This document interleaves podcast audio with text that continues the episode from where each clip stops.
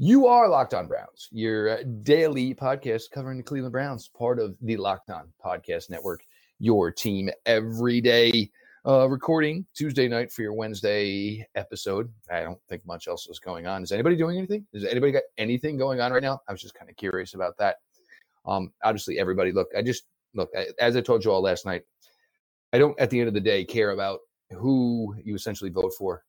Use your platform, use your opportunity, go vote uh, try to make a difference. Because um, guess what? You can't sit around for the next four years and complain if you didn't try to make a difference.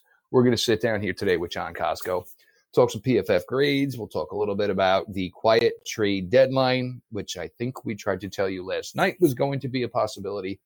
Um, Browns were maybe interested in some things, you know, maybe home run acquisitions. Um, otherwise, they were maybe yard sailing or antiquing. They were not, you know, uh, out power shopping, so to speak. Uh, today's episode of Locked On Browns is brought to you by the fine folks at Pepsi. Thanks to a lack of natural athleticism or commitment or overbearing sports parents, fewer than 1% of 1% of 1% of people will ever play professional football. But instead of entering the NFL, they've joined another league, the League of Football Watchers. This football season will be different, and Pepsi is here to get you ready for game day, no matter how you watch. As you guys know, I love my 12, 12 ounce jolt right before kickoff. Pepsi is the refreshment you need to power through any game day because Pepsi isn't made for those who play the game, it is made for those who watch it. Pepsi made for football watching. Like I said, from PFF, Mr. John Costco going to be along for the ride today. Um, John, and this is where you know, and look, everything just gets so misconstrued as far as you know what people think they see, what people actually see, and as far as what actually happened on a game day. Um, a lot of after oh Baker Mayfield, Baker May, da da da da, um, the offensive line, this that and the other thing. But you look at, it at the end of the day, this offense, and you know I, I hate because we've kind of done away with this anti Jarvis Landry campaign here on Locked On Browns. Um, but you hear things, oh, well, this was Baker's completion percentage. Uh, this is how many incompletions he had. Um, and then, you know, it's like, just nobody will want to bring up the fact that, you know, number 80 did, however, any way you want to slice it, drop two touchdown passes. Yeah, you have five drops in the game total, um, all drive killers. You know, so I mean, like Baker, Baker didn't play like exceptionally well, but it's not like he he lost the game for the Browns. And when you can't sustain drives and then your defense can't take get the opposing offense off the field and, and you only end up the game with six drives and you know you're you're likely not going to win win that game. So um, yeah i mean the, that, this is a game that i almost just you almost have to throw out in terms of like the past game stuff because of how i mean how ridiculous that game, that weather was. Like i don't know if you can really take anything away from it um, because of how bad the weather was. But um, you know, I think both quarterbacks played as about as well as they could in the conditions. Um, and you know, the, the rec- receivers on both sides let them down. Obviously, the but the one the one that mattered is that Hunter Renfrow was able to. Maybe he was able to hang on to it. I don't know. There was no view to really kind of give you the, the clear view of did he bobble it as it hit the ground. Um, and there was a clear view that Jarvis did. So, um, yeah, the receivers got to do a better job, and it's kind of like reminiscent of when the um, you know in the, the first like five or six games that Baker played in his rookie year, where we were grading Baker really highly, um, but it you know his completion percentage wasn't great, and it was mainly because they, he had led the NFL in, in drops. So um, five drops in this game is, is they're killers. So that that's kind of a kind of why they lost this game, and then you add on the fact that that uh, Harrison Bryant fumbled it too. So. Uh, yeah, I mean, that certainly didn't help. And and you look, you talk to anybody who plays this game, and look, the way clothing is now, um, everyone will tell you, um, look, I don't care what the temperature is. You can give me single digits. I'll find the right stuff to put on my body to make sure I can make it through. There's nothing you can do to account for when the winds are gusting upwards to 35, 40 miles an hour. There's nothing you can do. And it's not a whether or not you're cold thing, it's how you can play the game. And you saw this with both teams. Uh, you know, Vegas actually took the one shot early to Ruggs. And then it was both teams at like that, like, okay, so we're playing essentially seven on seven on a 20 yard field. This is all we got. Uh, we can't go any further than this. So, and that was the most frustrating thing. So, as hard as it is to throw in wind like that and have Baker get five drops, it's like, guys, look, it's hard enough as it is for me to get you the ball and give you an opportunity to catch it with the weather the way it is. The offensive line is doing a thing. We need, need, need, need these receptions. Absolutely. John, and one other thing that I took away from Sunday was is, and look, you may get one weather game like this maybe every two seasons. They're obviously more prevalent late November, December, January. But this is a game where maybe 24 could have been really, really huge. Well, so I'm going to add on Wyatt Teller with that because uh, of course Wyatt, Wyatt Teller in the run game is an absolute mauler, um, and that and just his presence in that run game really helps out things. And so having yes, having having Nick Chubb and Kareem Hunt to be able to run the ball would have been would have been great because Nick Chubb he's he's a, he's a great running back. He's one of the best in the NFL. So um, having that plus Wyatt Teller, prob and, and also Austin Hooper is another thing too. Great, he's a great blocker as well. So in a game like this, um, you know, and we talk about at PFF like oh the the running game doesn't matter and blah blah blah. Well, it, there are situations where you need to be able to run the ball, and that game mm-hmm. was one of them.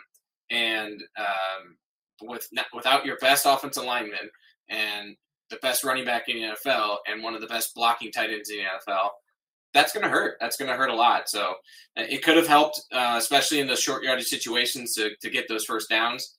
Um, but at the end of the day, really, I, th- I, think it was those drops. But yes, the those guys being out really kind of hurt this game, and it's potential. You know, you have to.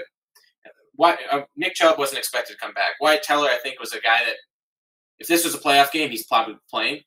Um, that type of situation. Same with Austin Hooper, but you know you can't fault the the the staff for making sure these guys are healthy.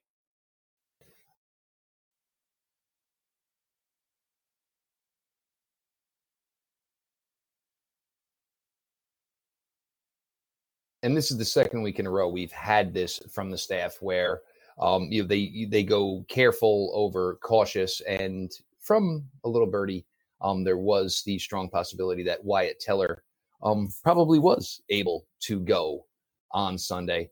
Um, but you know, again, uh, you want the back when you you want when you get the back, you want the back for the rest of the season. Um, John, anything surprise you? Um, we knew this Raiders defensive line didn't really supply much pass rush. The Browns offensive line was able to, you know, hold out on that. They actually did lose a, another a member of the defensive line during that game on Sunday. Um, and we'll get to the defense here, guys. You know the drill, which on offense, defense, and then obviously we'll talk about trade deadline and you know bye week coming here and all that type of good stuff here. Um, anything, any takeaway? Um, you know, and the other thing is, you know, D'Ernest Johnson. We always thought maybe the Browns were going to try to continue with, you know, at least some sort of a two running back feature. So maybe you could have Kareem on the field with another running back and use him in different ways. But it seemed really vanilla as far as Kareem Hunt, where it's, you know, he's just been the feature back while, you know, Nick is out which hurts because Kareem is a lot more than just that. Yeah, it would have been nice to, you know, do up some more exotic stuff or just screen game, the screen game for uh, Kareem Hunt, get him out in open space, get those linemen out in front of him to help him block. Um, but yeah, the, the Raiders, the Raiders pass rush, they, they really don't have much of a pass rush. So like most teams have like their best weeks of the year against them because they they struggle in that regard. Um, but you're talking about so like the Browns offensive line gave up zero pressures in this game on 30 dropbacks. Um, their the grade for the that was 95.9. This is the second highest graded pass protection game we've ever had at the PF, in PFF. So think about that. Since 2006, this was and from a pass protection standpoint, they gave Baker clean pocket after clean pocket. The only times he ever got pressured were when on on rollouts and they had it. It was designed uh, schemed up that or whatever that you left an unblocked guy on the, on the line of scrimmage or whatever. Um, the only other time it was better uh, was actually in 2013, the Browns in Week 15 against the Bears.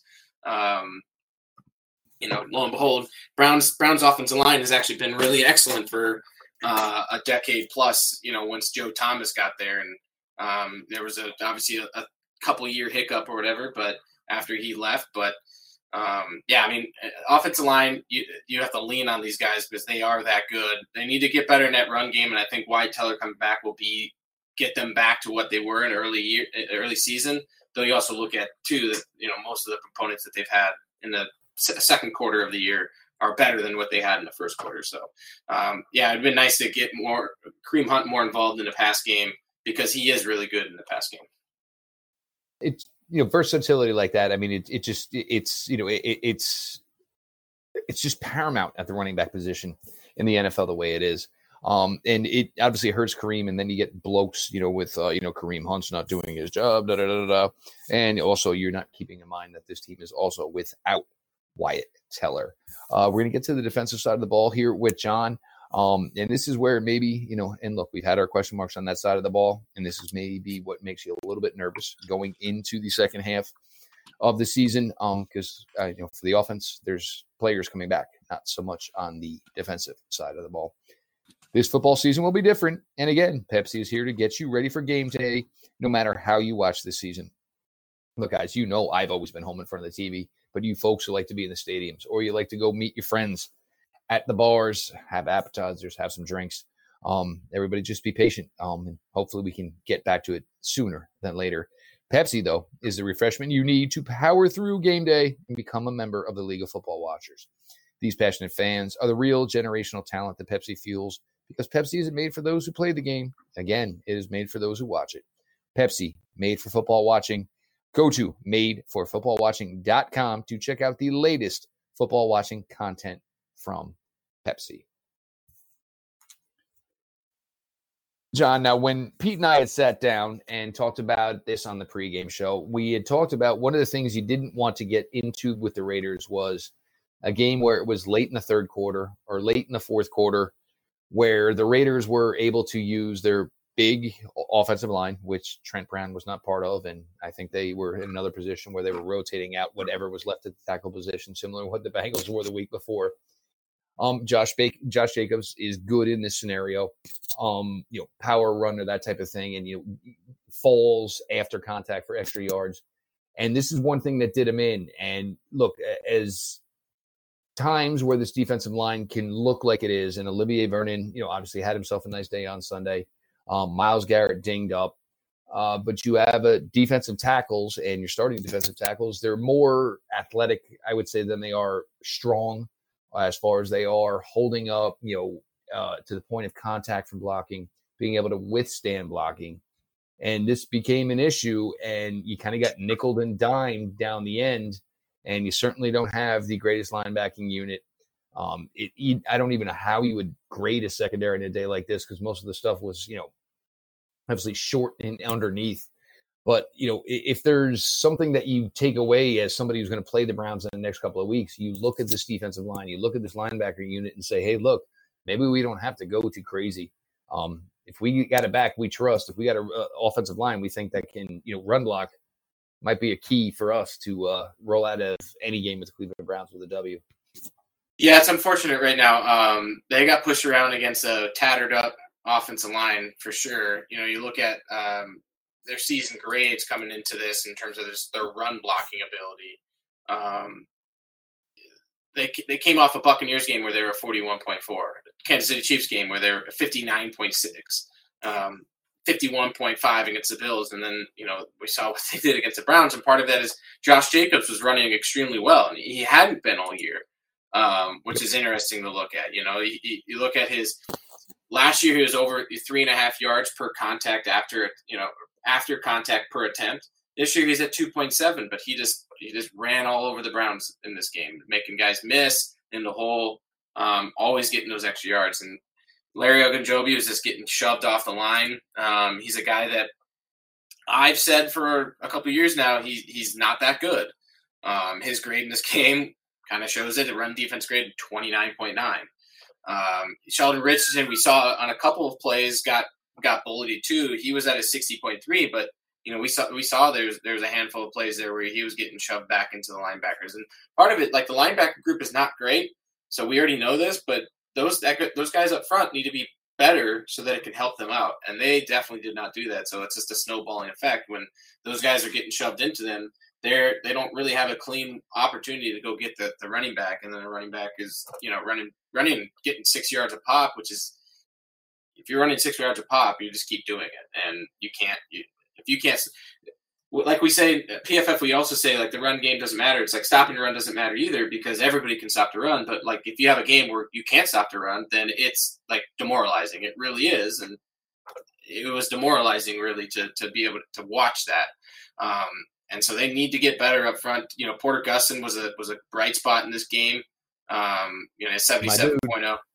77.0 at run defense. Uh, Olivier Vernon had a really good game, even not just as that pass rusher. We all know about the two sacks, but he had a 76.3 in, in run game. So, um, but across the board, yeah, that the, the defense was just needs to get better. And uh, you know, I get I, I get that there's injuries and stuff like that, and but they, you know, it's more of like a pride thing of just not getting worked over like that, and so they just need to get they need to get better. Um, there's really no other way about it. And Larry, I think Larry's a guy that people, for whatever reason, people in, in Cleveland love him, but he's he's not it. And I, I, he's going to walk after this year, and you know he's he's going to have those flash in the pan type games and stuff like that. But on the whole, he's he's a guy that grades in the mid mid fifties on a regular basis.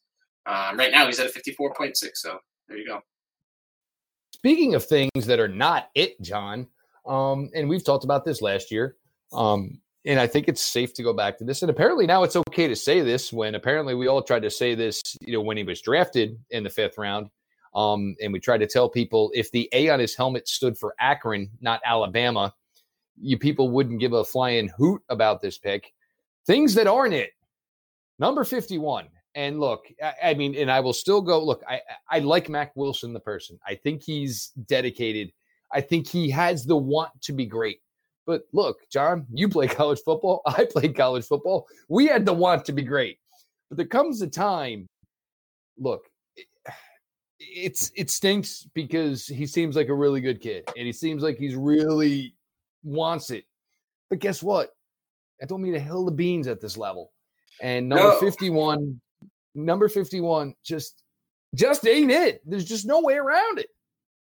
No. Uh, so just to let people know, um, his grade in this game was a 27.2. If you add him and Larry together, they still are like 20, 20 points short of passing. Um, so in thinking, oh no, this is a bad game or whatever. No, against Pittsburgh, he was a 37.3. Against Cincinnati, he was a 39, 32.9. So his grade for the year is a 29.1. This is, I mean, I get that he's coming off an injury, but last year he was a 41.8. Okay, so like, like everybody that loved Mac Wilson because he had he he like had this one preseason game where it just looked like he was the all world steal against the quarterback the right now who was being shopped today for day three picks that didn't even suffice. But go ahead. Who who was the quarterback? Dwayne Haskins. Oh gosh. Yeah, yeah. What I mean, I, he so like Mac Wilson. There's a reason why he went in the fifth round. He was a mediocre athlete at Alabama, and Alabama, like Alabama, like um, the middle linebackers, they feast, and he didn't. Um, and there's a reason why Nick Saban said, "No, you need to stay another year," but he defied that and went, and then got drafted in the fifth round, and clearly is not the guy for the position. So the Browns have some work to do at the linebacker position for sure. Um, I, I, still do like Sione Takitaki. Um, he's not great, but he's better than Mac Wilson. Um, you know, you look at Mac uh, at Sione Takitaki, he, he has two grades at seven. He had a 78 and, a, and an 82 uh, back in weeks five and six. His grade for the season though is a 57, um, which is obviously not good. But I think he's an explosive athlete and stuff like that that can could maybe find a role for maybe rushing the passer a lot more than what he does because um, that's he is good at that. But yeah, the, the they need a they need an influx of talent at that position for sure. And, and Malcolm Malcolm Smith has has had been good up until this game, but um, yeah, there's they they'll be searching for for that position in the draft. I, I believe.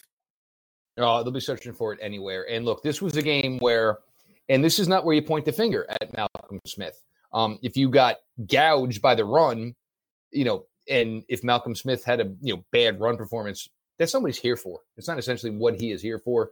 Um, and it's pretty sad that the Browns' best linebacker this season was brought in like August 22nd or 23rd, whatever day it was. Um, look, they tried to go the simple, easy route at linebacker and kind of bit him in the ass. But look, eh, guys, like we said, look, I, never agreed with it. And, you know, everybody, oh, well, you said they should sign Joe Schobert. Yes, because I thought Joe Schobert was a good player. I never agreed with the kind of punt on linebacker, which is what they did. So if you want to complain about it week in, week out, yes, that's fine. But in the grand scheme of things, they're five and three. They had to evaluate Baker Mayfield. So they had to make the uh, moves they did on the offensive side of the ball. Uh, they obviously had a lot of faith in Grant uh, Grant Delpit. They obviously had a lot of faith in Jacob Phillips, maybe for more as rookies. Um, and look, it, it, it, to say the injuries bit him in the ass, yeah, maybe it bit him in the ass a little bit. Uh, they're going to get Phillips back. They've really only lost one significant player for the year, and they did bring in Ronnie Harrison, and you all seem really excited about Ronnie Harrison. So the Andrew Berry, you know, Depot, you know, pissed on the grave party. Just stop with that nonsense. I ain't having it. Certainly not having it. We'll get to uh, a little of the trade deadline, which was, you know, obviously quite a quiet one. Uh, interesting name released today. We'll get John's thoughts on that. A little bit more coming here on your Wednesday Locked on Browns. The improved Built Bar is even deliciouser. Uh, the 18 amazing flavors with consisting now of six brand new flavors caramel brownie, cookies and cream, cherry barcia, lemon almond cheesecake, carrot cake, apple almond crisp, some of your original favorites German chocolate, peanut butter, and banana bread. Bars are covered in 100% chocolate. They are soft and they are easy to chew. A built bar is great for the health conscious guy or gal. Lose or maintain weight while indulging in a delicious treat. Bars are low calorie, low sugar, high protein, high fiber, and they are great with the keto diet. The flavor profile for your cookies and cream 17 grams of protein, 130 calories, 4 grams of sugar, 4 grams net carb for the time being. Go to builtbar.com.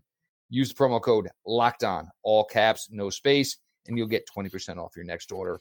Use the promo code locked on for 20, 20% off at builtbar.com. John, um, we, talked about this over the summer um, when we thought maybe there was an abundance of depth at the cornerback position and there was maybe some places where the Browns weren't as deep. Um, trade deadline was here today. Um, one of the bigger rooms was maybe uh, bigger rumors was maybe you were changing, uh, chasing a name, you know, just uh, such as Justin Simmons, um, and maybe you you were looking for foundational pieces. Um, this is when you are dealing with analytic people, you are not going to get them off of their belief of analytics and all of the effort they put into a two, three year plan, nobody's going to say, hey, we're five and three.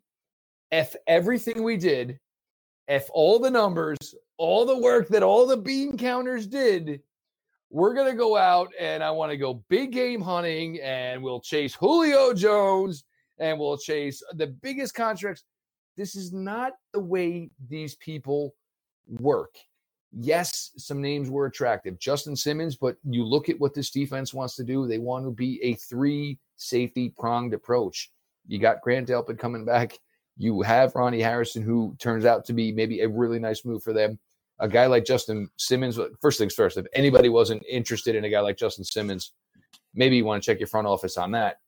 But, John, analytic people are not going to just change course two months later two months because this is when we talked about this in August. Two months later, analytic people are just not going to throw all of this research, data, and everything they've done and just open up the window and say, you know what? If I get this guy, we're better than the Chiefs. It's not going to work that way. It's not? What are you talking about? Why didn't they go get why didn't they go get uh, Julio Jones or something like that? I don't get it. Um, yeah, I mean, really, they have a plan. Like if this was if the if this was John Dorsey, not the, the crap on John Dorsey like we've had before, but had it been John Dorsey, he would have been trying to find like a big splash trade partner or something like yes, that. 2018 was nice, but you want to know what? Now all of a sudden we're going to hit the accelerator because we won some games. 2019, maybe we're hosting playoff games. Don't vary from what your plan is. You put it in place. But go ahead. Yeah, exactly. I mean, it, you you have a plan, and you're not going to pick up guys like the trade deadline. You're, you're a lot of guys that are being shopped are the ones that are up for free agency in in five months.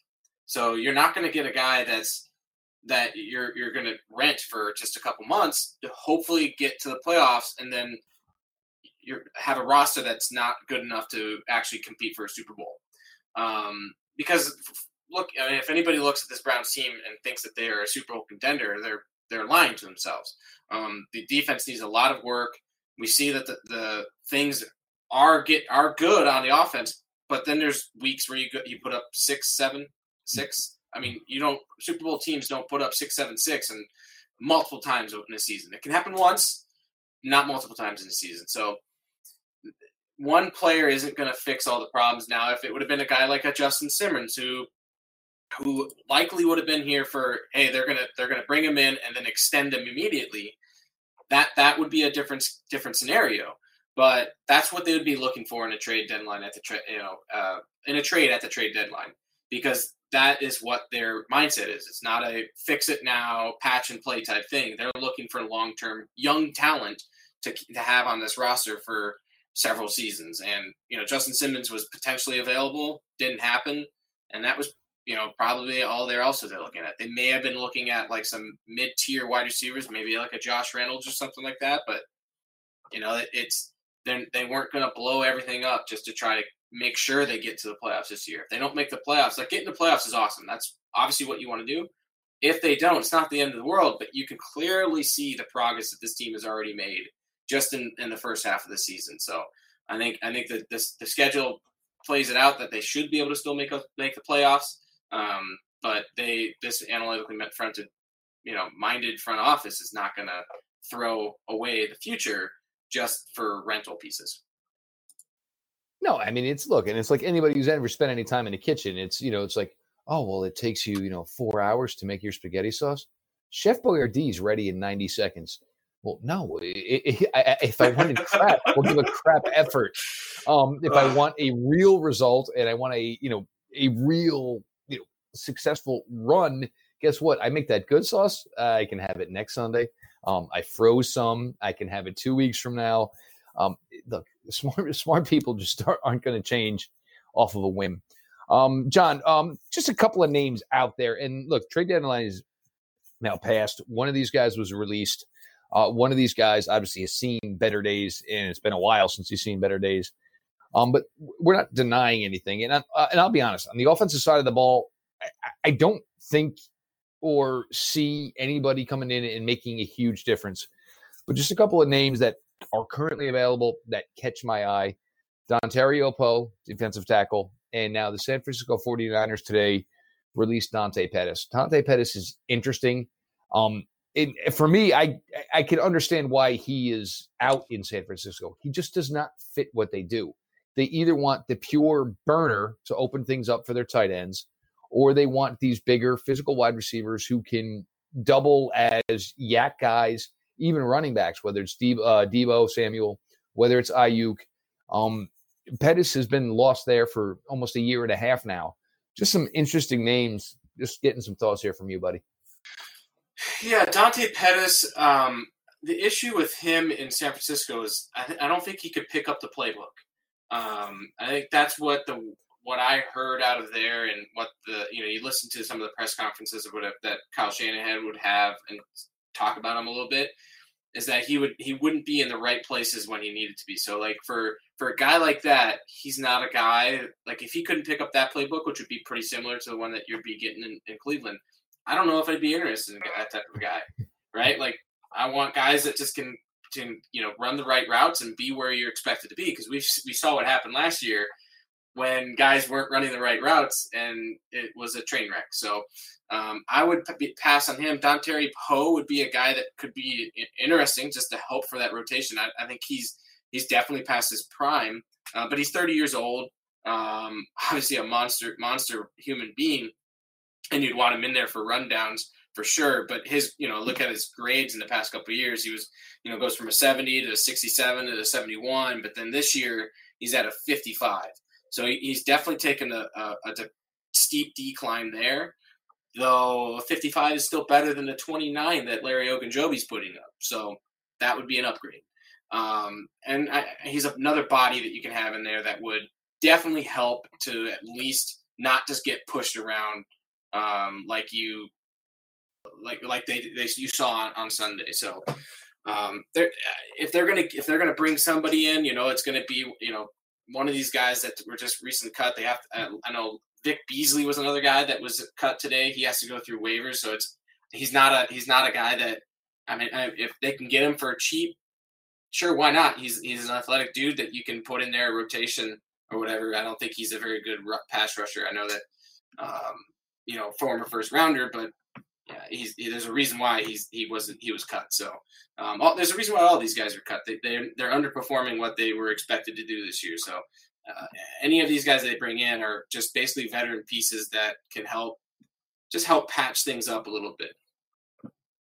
And the thing, and this is where you know, and with everybody who seems to be getting down on what Andrew Berry's you know lack of involvement as far as this, the Browns, and I keep reiterating this, everybody else has lost a significant amount of talent. And uh, I'll go back to the Dallas Cowboys.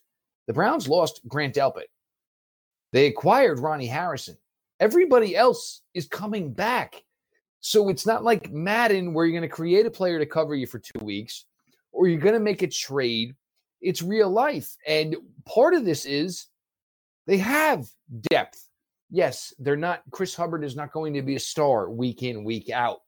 Um, you know, and when you go against some teams that are a little bit better, you're going to see these flaws but you're just not going to be great everywhere, John. This is not the way this works. You have you know, a you know certain amount of people. You have a salary cap to work with. You're not the New York freaking Yankees where you know, oh well, we lost a guy, so we'll go pick up a couple hundred million dollar contracts to cover this. This is not the way it works in the NFL. And you look, at, you know, they brought in Ronnie Harrison, and at the time they really weren't sure of anything of Joseph and Sendejo and that really looked as a huge CYA cover my ass type of move because he's turned out to be the best safety they have on the roster. Um, Kevin Johnson, Terrance Mitchell. I mean, we don't know what they thought of Greedy Williams, but here we are, you know, closer to Thanksgiving than we are when, you know, Greedy Williams initially had a day to day injury with his shoulder. They've done a fantastic job. And you're just because, you know, something is lacking. Look, linebacker, we can always go to that, but you're never going to be perfect everywhere. And at the end of the day, everybody's collecting a paycheck. Step the hell up. Yeah, um, you look at you look at the defense right now, right? So obviously Myles Garrett's the best player. He's graded out high. He actually hasn't played all that well in the last four weeks, and I know this is going to maybe uh, people are going to argue this or whatever. Um, but in the first four games of the season, let me just pull this up real quick because I didn't have it up. But in the first four games of the season, he had 29 or 28 pressures. In the last four games, he's had 11 pressures. So he's slowed down significantly in terms of just getting pressure. Part of that is how teams scheme against him, realizing Olivier Vernon's no longer what he used to be. Uh, Sheldon Richardson's not getting after the quarterback like he used to. Larry Ogunjobi What's the first part of the game plan? Don't let 95 kill us. Right. So you know, you look at he had a, obviously first four games a year he was just wrecking everything, and he does get these strip sacks, um, but like that's not sustainable. It really is not sustainable. You can't you can't rely on that. So you gotta got have to have got other guys step up, and so you really are as good as your weakest link. And the weakest link for the Browns right now are, are the, the linebackers, Andrew Sendejo, and the interior defensive line. So the rest of the defensive line, actually, besides Myles Garrett. Um, so when if you're able to bring in guys that just get you to an average level and depth, right? And this is part of what John Dorsey did is he kind of stripped out that middle group. And why keep you when you continually change regimes? Like they try to build up that middle tier, that middle talent of your roster. That middle talent roster is super important because it really it makes up the majority of your roster. You have obviously some superstars, and you need to be able to expand that middle talent. Um, and the Browns are kind of you know lacking in that regard right now. You have after Myles Garrett, Ronnie Harrison's next highest graded, Denzel Ward, Sheldrick Redwine, our, our man there. He's he's been playing well. He's not good as a run defender. He needs to stay deep. He's a coverage grade of 79. Um, Malcolm Smith, who who was obviously like we and then uh, talked about already, and then Terrance Mitchell. So those are your top six guys on defense, and you need, and that's great, but you also need to stop having busts in the secondary because part of that, the reason why they keep getting torched, and they've kind of actually shored that up in the past couple weeks. Um, but they need the rest of the defense to be better because if when you get guy like Mack Wilson, whose coverage grade is 35, or when you have MJ Stewart out there who's a 31, or Andrew Sendejo who's out there every single play at a 41, they pick on those people, and all they have to do is shred those guys apart, and you're going to give up big yards. So um, you avoid Denzel Ward, you avoid Terrance Mitchell, and and things things are easy for the other the opposing offense. So um, yeah, the, the, the guys Wait, that John, are so you're saying one guy? What? Wait a minute! But everybody said if they just picked up one guy, it was going to make a difference. oh, so man, wait a minute! It's not just one guy. No, there's I mean there's not. It's not just one guy. You have to have everybody like the run game. Like you have to fill in every single gap. A gap is not filled. The running back kicks that gap, and boom, he's hitting off ten yards. You know, like that's what it is. Like it's a team game. So defense, especially, like you can in offense, you can you can hide some inefficiencies. You can you can definitely do that. You cannot do that on defense because the offense dictates everything. They go, hmm, that safety is weak. Let's run posts at him all the time. Well, let's let's run two posts at him and see if which one he screws up on, and we'll go hit the other one, right? So it's it's really kind of you know from an offensive perspective, it's it's easy to find the weak points, and when you have multiple weak points, it's like all right, let's go at this guy, let's go at this guy, let's go at that guy, over and over and over, and that's how you can't get off the field. Understood. Understood. And that's where you, that's how you get into these situations. Um, guys, it's always a blast with John. And for maybe a big woosah before what the rest of whatever Tuesday night, 11 3 election day will bring. Um, bye week. Um, everybody enjoy it. Um, for anybody who needs to, if you need to be quiet, we won't tell anybody it's bye week so you don't get a honeydew list on Sunday, or you got to go do one of those weird fall activities. So just if you got to play it off, guys, I got you. I got you back on that. All right. He is. John Costco. John will be pretty. John will be pretty busy. Um, me, I'm going to be finding some way to pretend that uh, the Browns are playing, and you know, smack some desks and yell some things, and hopefully everybody will trust me. They won't know otherwise. Um, but this has been Locked On Browns. Uh, John Costco over at PFF. Obviously, uh, the crew over there and John in particular obviously do a fantastic job. And we always appreciate getting John on here with his insight. And you can always tell it's not just so much technical as much as it is there's a little bit of a fandom and aggravation at times of just what's going on. And damn it, it needs to be better. Uh, so make sure you're following out, uh, following at John Costco three, uh, the show itself, uh, at Locked On Browns. Always follow back account. DMs are open. Me personally at Jeff underscore LJ underscore Lloyd. Um, questions, ideas for the show, especially where we're going to get some episodes here to fill in the bye week. Uh, go ahead and feel free to send over any DMs in as far as that capacity. You guys know that. Um, look, uh, at the end of the day, look, um, whatever happens when we all wake up tomorrow, later tonight, um, love you all. Um, look, at the end of the day, it should always be the same thing. Strive to be a better person. Hopefully, strive for a better country because anybody, and most likely most of the people listening to the show, you're married, you got kids. Um, this is about the next 10 years. Find a way to cope, deal, and look, at the end of the day, guess what? We're all getting up, we're all going to work, and we're all you know finding a way to get through day by day. Um, other than that, you guys know I ain't gonna push anything as, as far as this front. But it is election day. Um, hope everybody exercised their right. And with that, this has been your daily delivery of all things dog pound. LGB on the LOB. Let's go Browns.